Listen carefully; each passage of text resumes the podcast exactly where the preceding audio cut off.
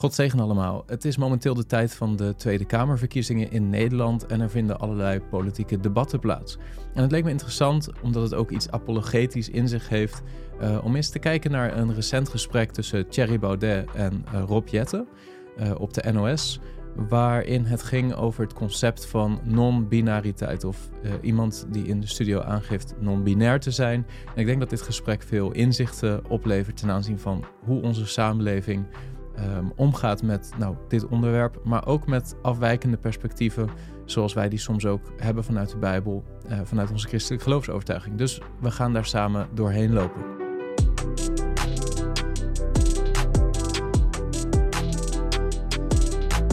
We vallen binnen in een uh, gesprek tussen Thierry Baudet en Rob. En het is misschien goed om te weten vooraf. Uh, sommige van jullie schrijven in de comments wel eens dat ik wat lijk op Thierry Baudet.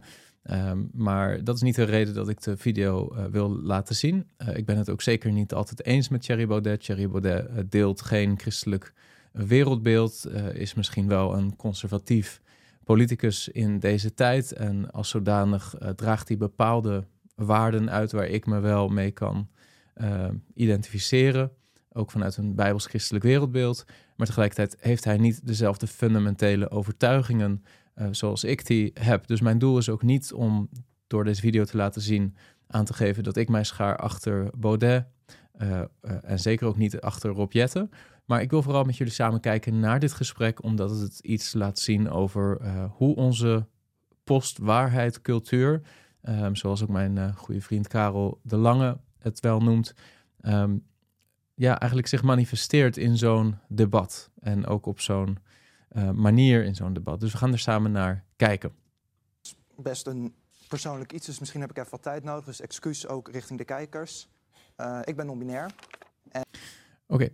wel goed om al meteen hier iets te zien. En dat is dat op de NOS tijdens zo'n uh, debat eigenlijk, ik denk op een wat verrassende wijze, de NOS-regie besloten heeft om Bram, Bram is dan 24 jaar oud, oud zagen we zojuist, um, eigenlijk gewoon voor uh, Thierry Baudet te plaatsen uh, en zijn verhaal te laten vertellen.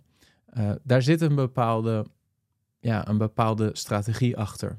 En, en dat lijkt te zijn dat um, men vindt dat het perspectief van Thierry Baudet, ook een bepaald wat conservatievere kijk op de LHBTI uh, groeperingen en propaganda die je ook ziet op scholen. En ik denk dat wij als christenen veel van, van ons als christenen hier ook bepaalde gevaren in zien, ook vanuit een Bijbels wereldbeeld. Um, Thierry Baudet staat daar kritisch tegenover. En de regie van de NOS lijkt te hebben bedacht dat het een goed idee zou zijn om nu uh, deze Bram voor Thierry Baudet te zetten, om hem in verlegenheid te brengen. Met het idee dat nou ja, in de tijd waarin wij leven is iemand anders beledigen een van de grootste doodzonden die je kunt begaan. Um, uh, zou Thierry Baudet ook zijn wereldbeeld durven beleiden als die voor iemand staat die eigenlijk in zijn identiteitsoverwegingen uh, compleet instrijkt tegen dat wereldbeeld van Thierry Baudet. Dus er zit eigenlijk al, lijkt er een bepaald, bepaalde strategie in te zitten vanuit de NOS om dit scenario zo neer te zetten. En ergens is dat ook jammer, omdat daarmee uh, Bram zelf als persoon in een hele kwetsbare positie wordt gebracht. Dat is één. En tegelijkertijd ook het eigenlijk een vrij goedkope retorische uh, truc is om dit zo te doen. Want waarom zou het perspectief van Thierry Baudet of wie dan ook, welke conservatieve denker dan ook, anders zijn op het moment dat hij een persoon voor zich heeft die ja, misschien een conflicterende overtuiging heeft of identiteitsbeleid hebben. Hè, dus het is in die zin een kwetsbare positie die wordt gecreëerd. We gaan verder kijken. En toen ik, uh, ja, non-binair, ik zie u twijfelen. Uh, en toen ik vertelde aan mijn partner, aan mijn vrienden, aan mijn familie dat ik in dit debat zou komen om ook daarover te praten, kreeg ik best de vraag: uh, zou je dat wel doen? Zou je wel zo jezelf op tv daarover praten? Ben je, ben je niet bang voor de reacties? Ben je niet bang voor de dingen? En ik, heb, uh, ik ben vrij actief op sociale media. Nou, ik schrik niet meer van doodsbedreigingen ondertussen. Als ik, het maakt niet eens uit wat ik zeg. Als ik iets een beetje politiek getint zeg, iets over LGBTQ+, dan krijg ik doodsbedreigingen. Maar ook als ik een grapje maak over dat de trein te laat is. Als genoeg mensen het zien, dan gaat eentje me met de dood bedreigen. En anders noemen ze me verward of zeggen ze... we kunnen zien dat je een jongen hebt. Dan vragen ze wat mijn geslachtsdelen zijn. En Oké, dus laten we van tevoren duidelijk vaststellen dat op het moment dat eh, Bram doodsbedreigingen krijgt, uh, dat ik denk dat niemand van ons, en zeker ook niet vanuit een christelijk wereldbeeld, dat toejuicht. Wij geloven als christenen dat alle mensen zondaren zijn. Alle mensen ehm, een vijandschapsrelatie hebben tegenover uh, God. En alle mensen Jezus Christus als redder nodig hebben en zijn werk aan het kruis nodig hebben om behouden te worden. En ons wordt eigenlijk opgedragen in de schrift door onze Heer Jezus Christus om het evangelie te prediken aan heel de wereld. En 1 Korinthe succes. Zo waren sommige van jullie ook. Nou, er wordt een hele opsomming genoemd daar door Paulus van uh, zondige leefstijlen die vele christenen ook in hun verleden hadden, ehm, waarvan ze zich hebben bekeerd en vervolgens tot de Heer Jezus Christus zijn gekomen.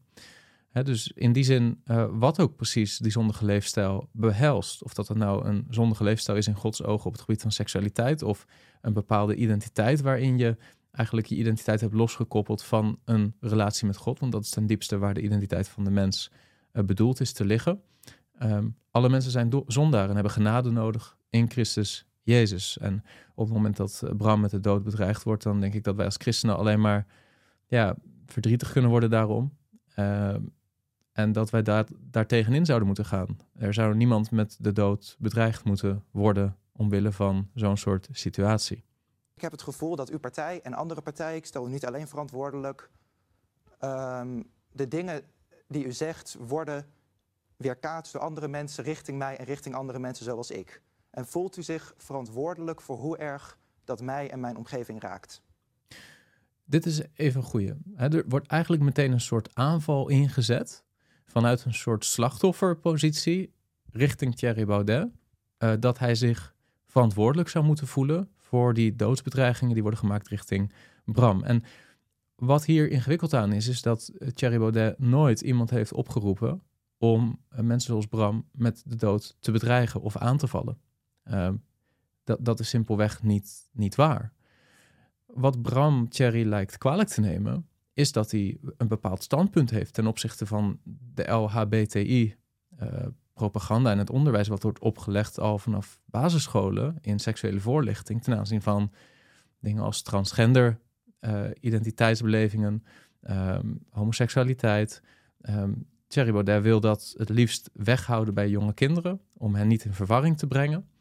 Um, Bram lijkt eigenlijk dat al onverdraaglijk te vinden. In de zin dat Bram dat koppelt aan de doodsbedreiging die hij krijgt. Lastig is daarmee dat eigenlijk Bram aangeeft dat niemand afwijkend zou mogen denken ten aanzien van die LHBTI-groep. Anders wordt die persoon schuldig aan de doodsbedreigingen die Bram krijgt. En daarmee wordt de vrijheid van meningsuiting, de vrijheid van meningsuiting, wordt enorm beperkt door de slachtofferpositie waarin Bram zich bevindt of meent te bevinden. We gaan verder. Wat is non-binair? Weet u niet? Nee. Kent u Google? Google.nl kan je dat ken ik wel. Non-binair, dat is. Moet ik het nu even googlen zelf? Kan het doen, maar non-binair kan het ook wel uitleggen. Dat is een genderidentiteit die tussen man en vrouw of erbuiten staat. Oké, dit is even goed om te beseffen. Uh, er wordt vandaag de dag in onze samenleving veel gesproken over een genderidentiteit. En dat is iets anders dan een biologisch geslacht in de manier waarop men dat tegenwoordig gebruikt. Biologisch geslacht is in feite iets wat vast te stellen is bij iemands geboorte, aan de hand van primaire geslachtskenmerken. Hè. Een genderidentiteit is iets veel breders. Dat gaat meer over een subjectieve beleving. Voel ik mij meer een man? Voel ik mij meer een vrouw?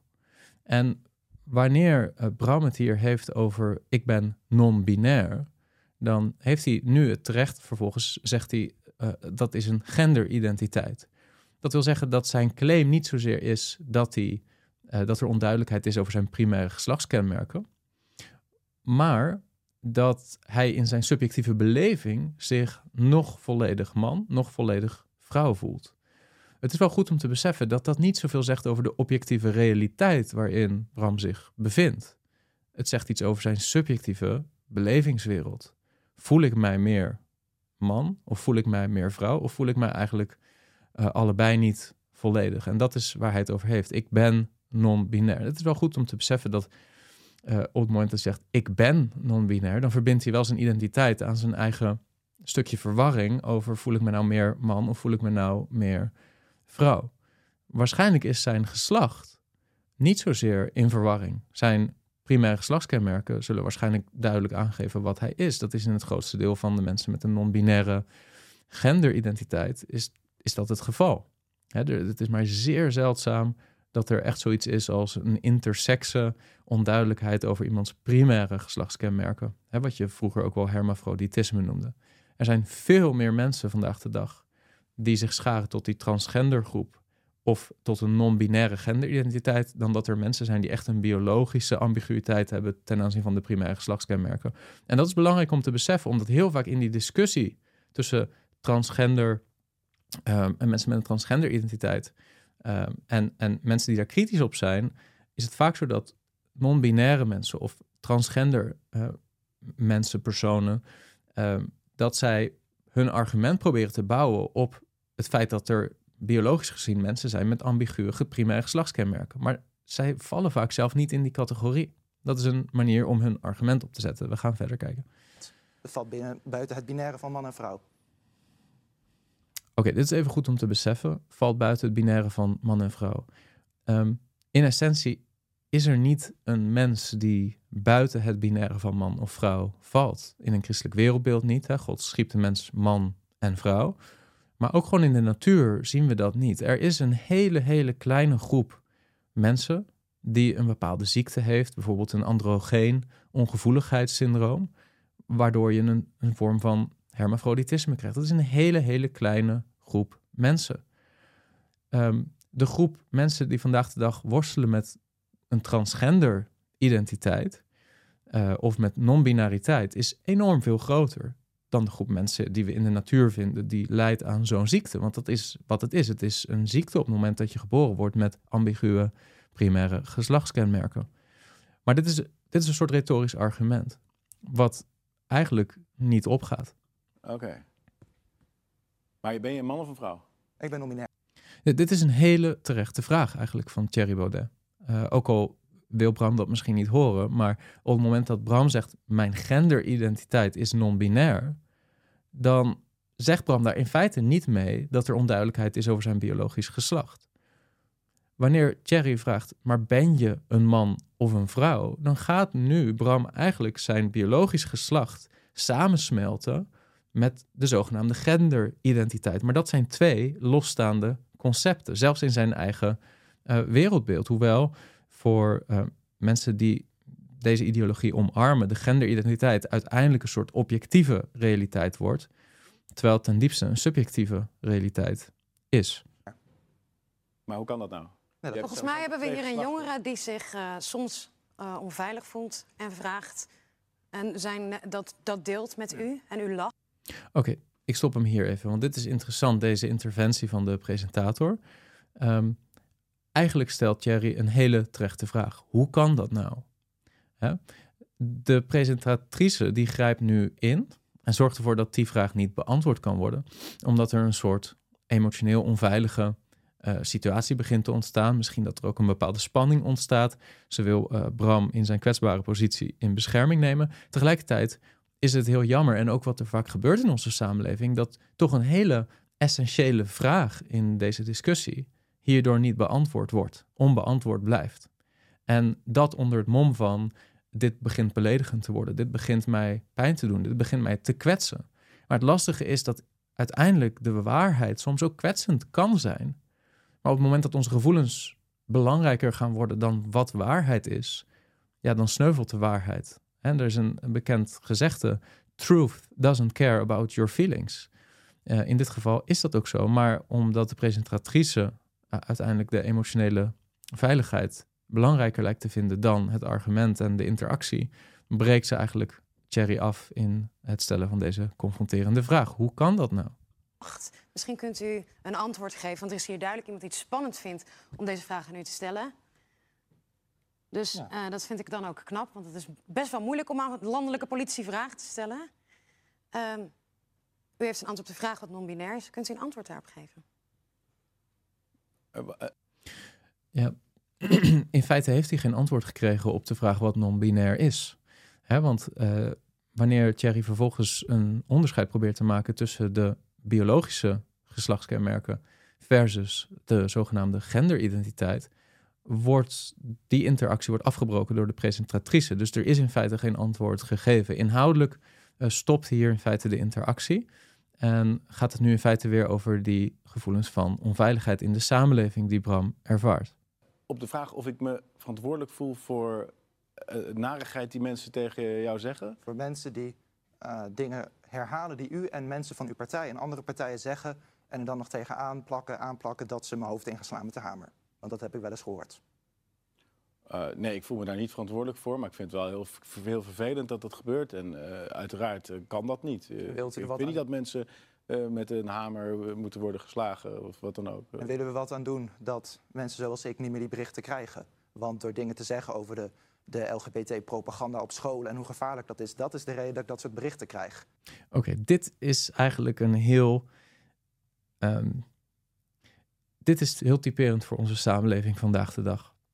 Bram geeft eigenlijk aan, meneer Baudet, omdat u kritiek hebt op de wijze waarop seksuele voorlichting wordt gegeven op basisscholen en middelbare scholen, omdat u een bepaalde afwijkende visie hebt van mij ten aanzien van in hoeverre kinderen geconfronteerd zouden moeten worden met concepten zoals trans transgenderisme, uh, een, een genderidentiteit die fluide kan zijn, non-binariteit, omdat u een, een conflicterende laten we zeggen, wereldbeeld hebt dan ik, bent u eigenlijk verantwoordelijk voor de bedreigingen die ik krijg aan mijn adres. En als je dit goed doordenkt, dan is het belangrijk om te beseffen: kijk, Thierry Baudet is geen christen.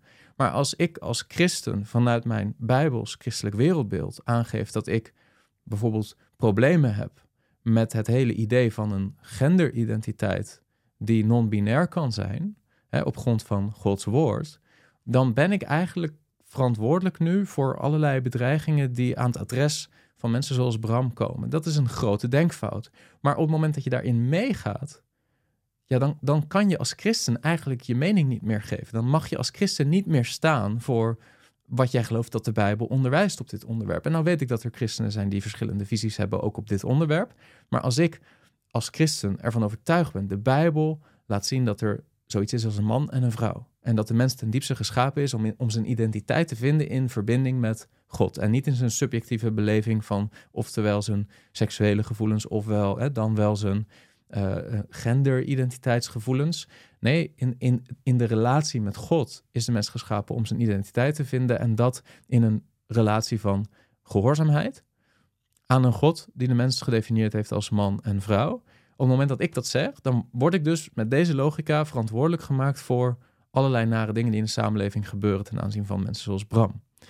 Ik denk dat het heel gevaarlijk is om mee te gaan met deze redenering, want dit bedreigt enorm de vrijheid van meningsuiting, ook voor christenen.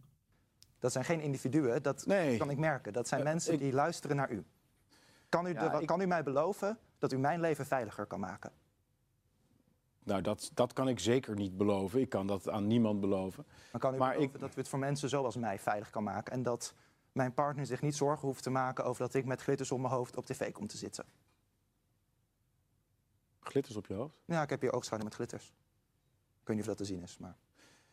Nou ja, ik geloof niet dat er meer dan twee geslachten zijn. Dus eh, jij bent iets wat volgens mij niet niet eens. bestaat. Dit is wel even goed om te beseffen. Thierry Baudet zegt: Ik geloof niet dat er meer dan twee geslachten zijn. En dan zegt Bram daar even snel tussendoor: De wetenschap is het daar niet mee eens. Het ingewikkelde is dat wat Bram opnieuw weer samensmelt, is het concept van een biologisch geslacht en het concept van een zogenaamde genderidentiteit. En die twee dingen zijn niet hetzelfde, ook niet in het wereldbeeld van Bram. Wanneer Thierry Baudet zegt: Ik geloof niet dat er meer dan twee, en dat bedoelt hij, biologische geslachten zijn. En vervolgens Bram zegt: De wetenschap is het daar niet mee eens. Dan is het of zo dat Bram die genderidentiteit verwart met biologisch geslacht. Want er zijn, er zijn niet meer dan twee biologische geslachten.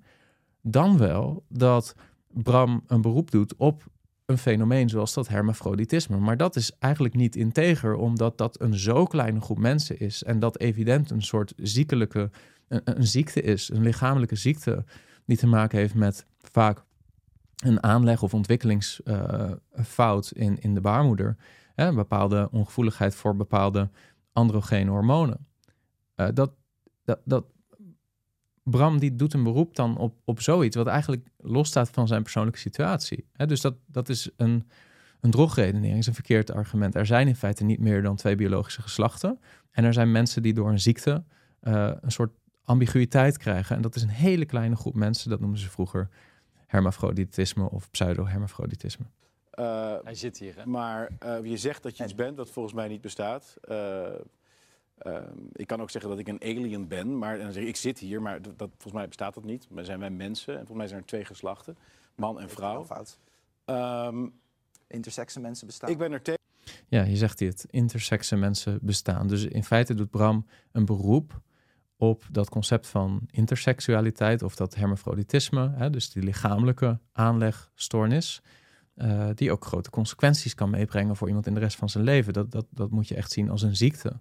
Hè, dat is ook niet zo dat mensen die met hermafroditisme geboren worden, vervolgens een, een soort genderidentiteitsstoornis ontwikkelen. Heel vaak kunnen die zich gewoon herkennen als man of, of vrouw. Is dat helemaal niet het probleem. Maar die hebben met name een lichamelijk probleem, een lichamelijke stoornis die, die kan leiden tot lijdensdruk in hun leven. Maar dat, dat is, voor zover we kunnen beoordelen, is dat niet de situatie van, van Bram. En verdedigt hij ook een heel ander soort concept met dat non-binariteit. Tegen dat dat uh, gepropageerd wordt onder de, op scholen, op schooltv. Ik vind dat uh, dat buiten het leven van kinderen gehouden moet worden. En verder wens ik je uh, het beste toe. Uh, ja, maar dit is, dit is echt, sorry, maar dit is bullshit. Oké, dit is bullshit, zegt uh, Rob Jette. Thierry Baudet heeft een, um, een vrij redelijke argument hier, denk ik.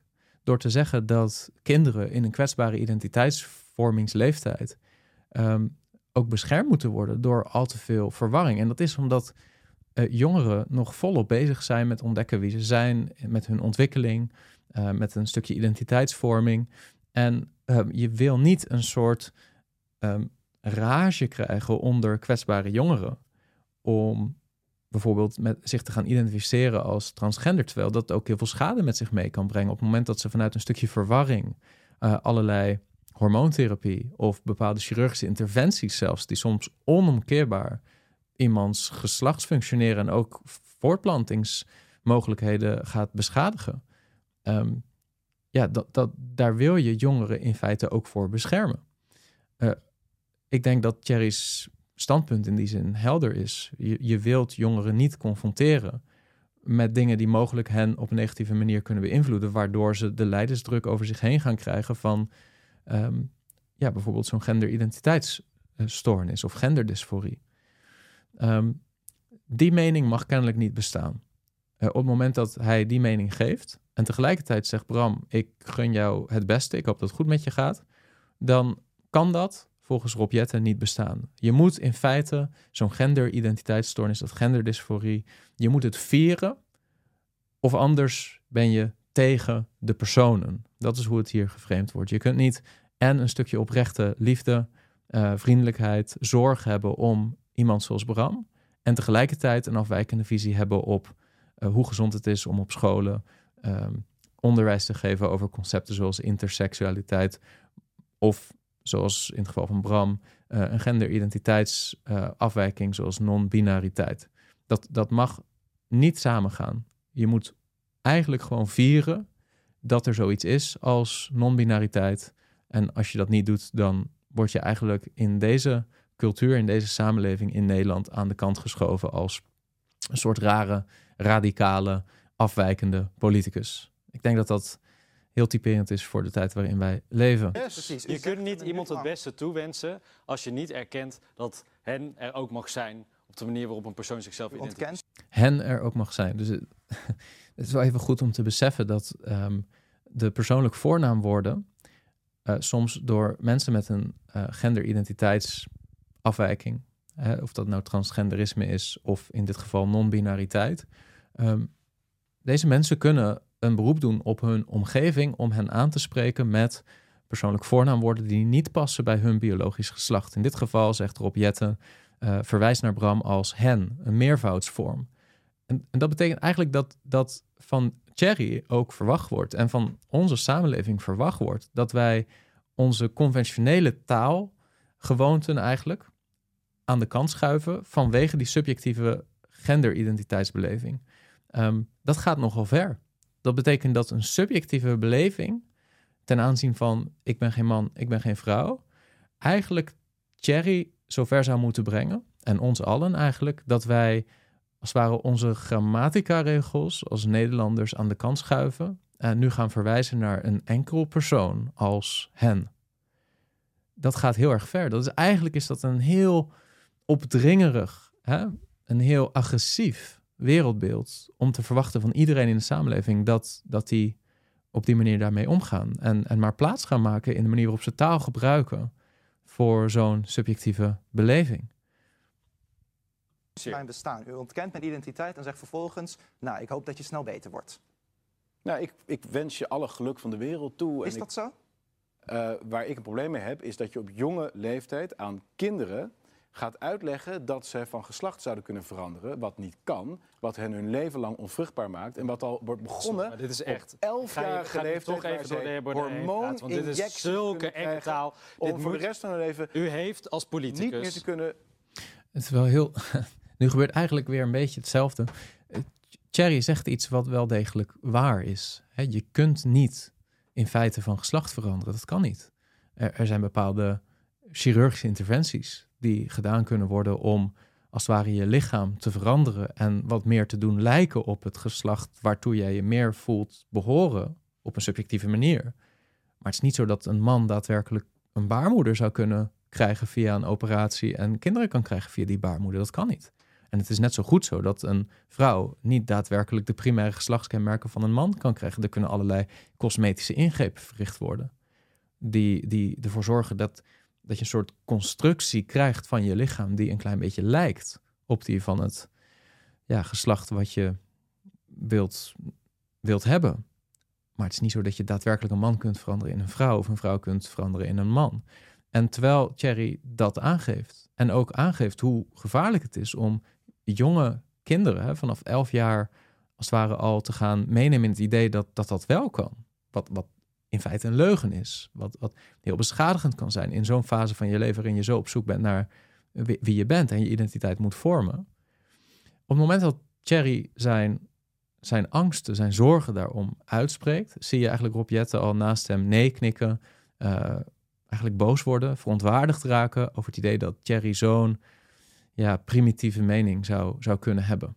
En ik denk dat dat heel typerend is voor de tijd waarin wij leven. En ik vind het ergens een verademing dat iemand zoals Thierry ehm, ja, met een wat nuchtere, rationele waarheid uh, op televisie een tegengeluid durft te laten horen. Ondanks dat ik het op veel vlakken niet met Thierry eens ben. Maar ik vind dat hij hier zijn rug recht houdt een vrijheid van meningsuiting die we allemaal in dit land hebben. Maar heeft ook een zeer grote verantwoordelijkheid om uw woorden goed te wegen. En dit soort taal over homo's, over lesbiennes, over LHBTI-propaganda, over dat drag queens de hersenen van kinderen zouden brainwashen. Die verschrikkelijke taal die u en uw collega's altijd bezigen over transpersonen in Nederland, die leiden uiteindelijk tot meer homohaat in Nederland. En het zijn jongeren vanuit de LHBTI-gemeenschap die vaker depressief zijn, die vaker voor suïcide kiezen, die vaker zichzelf niet durven zijn en daardoor niet het geluk kunnen krijgen in hun leven dat je iedereen gunt. Het is waar dat er meer uh, psychische klachten zijn in uh, de subpopulatie van mensen die uh, een transgender identiteit hebben. Eh, dat lijkt echter ook zo te blijven op het moment dat er allerlei chirurgische en hormoon geleide interventies plaatsvinden om hun subjectieve beleving wat meer te laten overeenkomen met hun lichamelijke realiteit. En dat laat ook zien dat veel van deze mensen vermoedelijk ook psychisch heel erg in de knel zitten. Dat het vaak niet alleen maar gaat over die genderidentiteit, maar dat er um, op allerlei andere vlakken ook, hè, ten aanzien van de stemming, ten aanzien van hun um, perspectief, uh, toekomstvisie, verbondenheid met andere mensen, dat er allerlei uh, worstelingen kunnen zijn.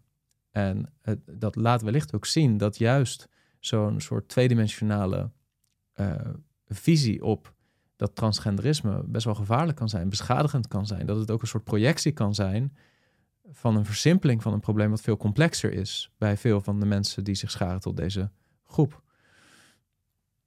En het is ook aan politici om op te komen voor die gelijke rechten voor elke Nederlander, welke letter van het alfabet je ook bent, welke kleur je ook hebt, welke achternaam je ook hebt. Ik stop hem nog eventjes, omdat um, Rob net ook dat de term homohaat noemde. En soms wordt ook de term homofobie of transfobie. Hè, wordt ook, die term wordt ook gebruikt over islam, islamfobie.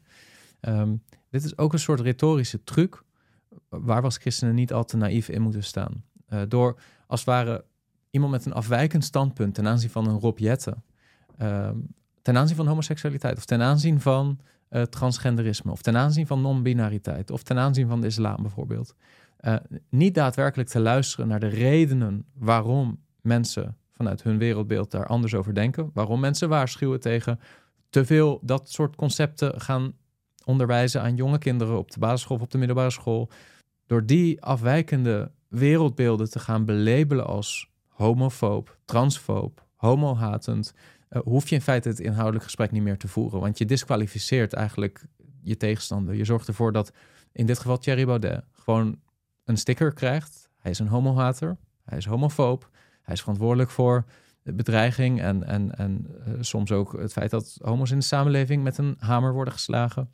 Um, daarmee hoef je de inhoudelijke discussie vervolgens niet meer te voeren. Want je hebt in feite al een soort karaktermoord gepleegd op iemand door te zeggen hij is een homohater, hij zorgt voor homohaat. En u ontkent gewoon voor heel veel Nederlanders die vrijheid. En de gevaarlijke taal die u daarbij bezigt, zowel in het parlement als weer hier vanavond in de uitzending, die leidt ertoe dat ik en heel veel anderen vanavond Twitter kunnen openen met nieuwe homohaat en nieuwe bedreigingen. En u zou zich ook eens verantwoordelijk moeten voelen voor de impact die uw woorden wat dat betreft hebben. Ja. Ja, dus de, taal van Thierry wordt hier uh, betiteld door Rob als gevaarlijke taal. Nou, gevaarlijke taal, dat lijkt mij op het moment dat Thierry expliciet zou oproepen tot geweld tegen homoseksuele mensen of geweld tegen transgenders. Uh, volgens mij heeft Thierry dat niet gedaan, maar wordt dus zijn veel subtielere standpunt. Hij roept helemaal niet op tot uh, geweld tegen transgenders. Hij waarschuwt voor de gevaren van uh, te veel jonge kinderen gaan voorlichten over genderidentiteitsproblematiek. Um, nee, dat wordt vervolgens gelabeld als gevaarlijke taal. Dus een afwijkende visie ten aanzien van Rob is in feite gevaarlijke taal. Omdat het zou kunnen leiden tot dat soort reacties in de samenleving. En daarmee beperkt Rob de vrijheid van meningsuiting voor iemand als Thierry Baudet, maar uiteindelijk ook voor ons als christenen. Ik geloof dat helemaal niet. Het gebeurt elke dag en ik zal het u straks weer laten zien. Je, je, je schaart jezelf ook onder een soort, uh, soort, soort... Dus dat is die categorie LHBTQI+, whatever... Ik vind dat onzin. Er is seksuele vrijheid. Mensen moeten naar bed kunnen met wie ze willen. Mensen moeten hun leven kunnen leven hoe ze willen. Maar onder de 18 vind ik niet dat je kinderen in een gevoelige leeftijd... waarin ze nog puber moeten worden... Kinderen die zichzelf dat je ontdekken, zou kunnen die zichzelf moeten kunnen ontdekken. En daar hoort ook goede voorlichting bij. En nog één ding dat... Ja, kinderen die zichzelf moeten ontdekken. Maar tegelijkertijd is het zo dat kinderen opgevoed moeten worden.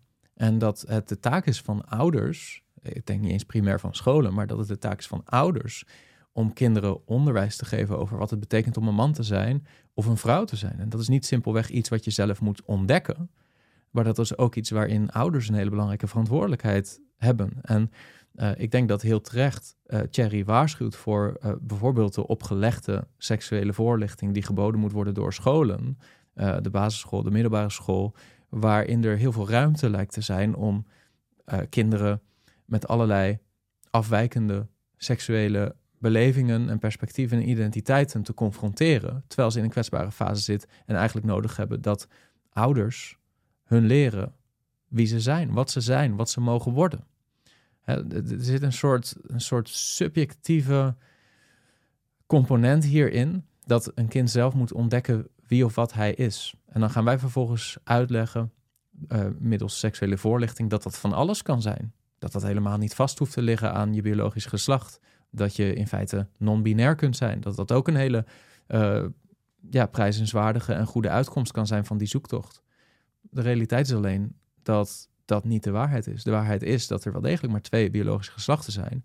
En dat uiteindelijk een soort traject ingaan van proberen je geslacht te veranderen, er soms toe kan leiden dat uh, kinderen en later jongeren, soms volwassenen, uh, procedures ondergaan, waardoor ze niet meer vruchtbaar zijn, geen kinderen meer kunnen krijgen. En soms ook met veel spijt terugkijken op de beslissing die ze genomen hebben, omdat die irreversibel is, omdat ze die niet meer kunnen terugdraaien. En die mensen bestaan, die zijn er. En daarom is het terecht. En zien we ook dat de samenleving steeds meer oog begint te krijgen voor het feit dat er weliswaar ook een schadelijke kant zit aan te veel kinderen uh, blootstellen aan bijvoorbeeld die genderidentiteitsconcepten. Je ziet over de hele wereld dat vrouwenrechten en homorechten zwaar onder druk staan. Het gebeurt in Amerika, het gebeurt in Europa, maar het gebeurt ook in Nederland. De Trump-taal Trump die u naar Nederland heeft geïmporteerd. En dat betekent dat op 22 november bij deze verkiezingen ook de vraag is... gaat dit land een conservatievere koers vragen, dat is waar. waar er dit soort vrije verworvenheden ook weer opnieuw onder druk komen te staan? Of durven we ervoor te staan dat elke Nederlander zichtbaar zichzelf moet kunnen zijn? En daar zal ik als D66er altijd voor strijden. Oké, dat is het einde van uh, dit videofragment. Ik denk dat het heel typerend is ehm, voor de wijze waarop onze samenleving omgaat met waarheid. En aan de ene kant een soort tolerantie predikt. Hè? Iedereen moet zichzelf kunnen zijn. Maar niet als je een standpunt hebt wat afwijkend is ten opzichte van de mainstream. In dit opzicht. Op het moment dat je kritisch bent op het idee dat er zoiets is als een genderidentiteit die helemaal los kan staan van je biologisch geslacht op het moment dat je kritisch bent op het idee dat je misschien kinderen niet moet gaan blootstellen aan al te veel van dit soort verwarrende concepten in een fase waarin ze nog heel erg zoekend zijn naar sturing van volwassenen. Uh, op het moment dat je dat soort perspectieven hebt, en ik denk dat wij als christenen, en ik zeker, uh, op grond van mijn bijbelse overtuiging, dat soort standpunten heb. In dat geval is er geen plek voor jou in deze samenleving. In dat geval ben je een hater. In dat geval ben je een een foop? Ben je iemand met een irrationele angst voor iets? Nee, het kan niet zo zijn dat je, ehm, dat je daar kritische vragen bij stelt. Dat je daar eigenlijk een afwijkende visie op hebt in deze samenleving. Dus aan de ene kant is de samenleving heel erg accepterend, relativistisch, totdat je een conservatief standpunt hebt op dit soort onderwerpen. En dan word je in een verdomhoekje gezet en wordt er gezegd: jij verspreidt homohaat. En ik denk dat dat heel typerend is voor deze samenleving. Er zit een enorme inconsistentie in de houding die Rob Jetten hierin aanneemt. En ik denk dat het goed is dat Thierry Baudet een tegengeluid heeft laten horen. Uh, nogmaals, uh, ik zou zelf niet zo snel op Thierry stemmen, omdat hij in zijn fundamentele overtuigingen niet christelijke uh, fundamentele overtuigingen heeft. Um, maar ik denk dat het heel goed is dat er mensen zijn zoals hij, die ook een conservatief tegengeluid laten horen en laten zien dat in de samenleving lang niet iedereen denkt over onderwerpen zoals Rob Jetten. En ik heb uiteindelijk heel graag dat mijn kinderen niet de dwaasheid van mensen met een wereldbeeld zoals Rob Jetten opgelegd krijgen in hun onderwijs. Ik denk dat veel christenen met mij dat ook eens zullen zijn. Ik hoop dat je wat had aan deze video. God zegen. Was deze video nuttig voor jou? Druk dan op like en wil je vaker dit soort apologetische video's zien? Abonneer dan op dit kanaal. Tot de volgende keer.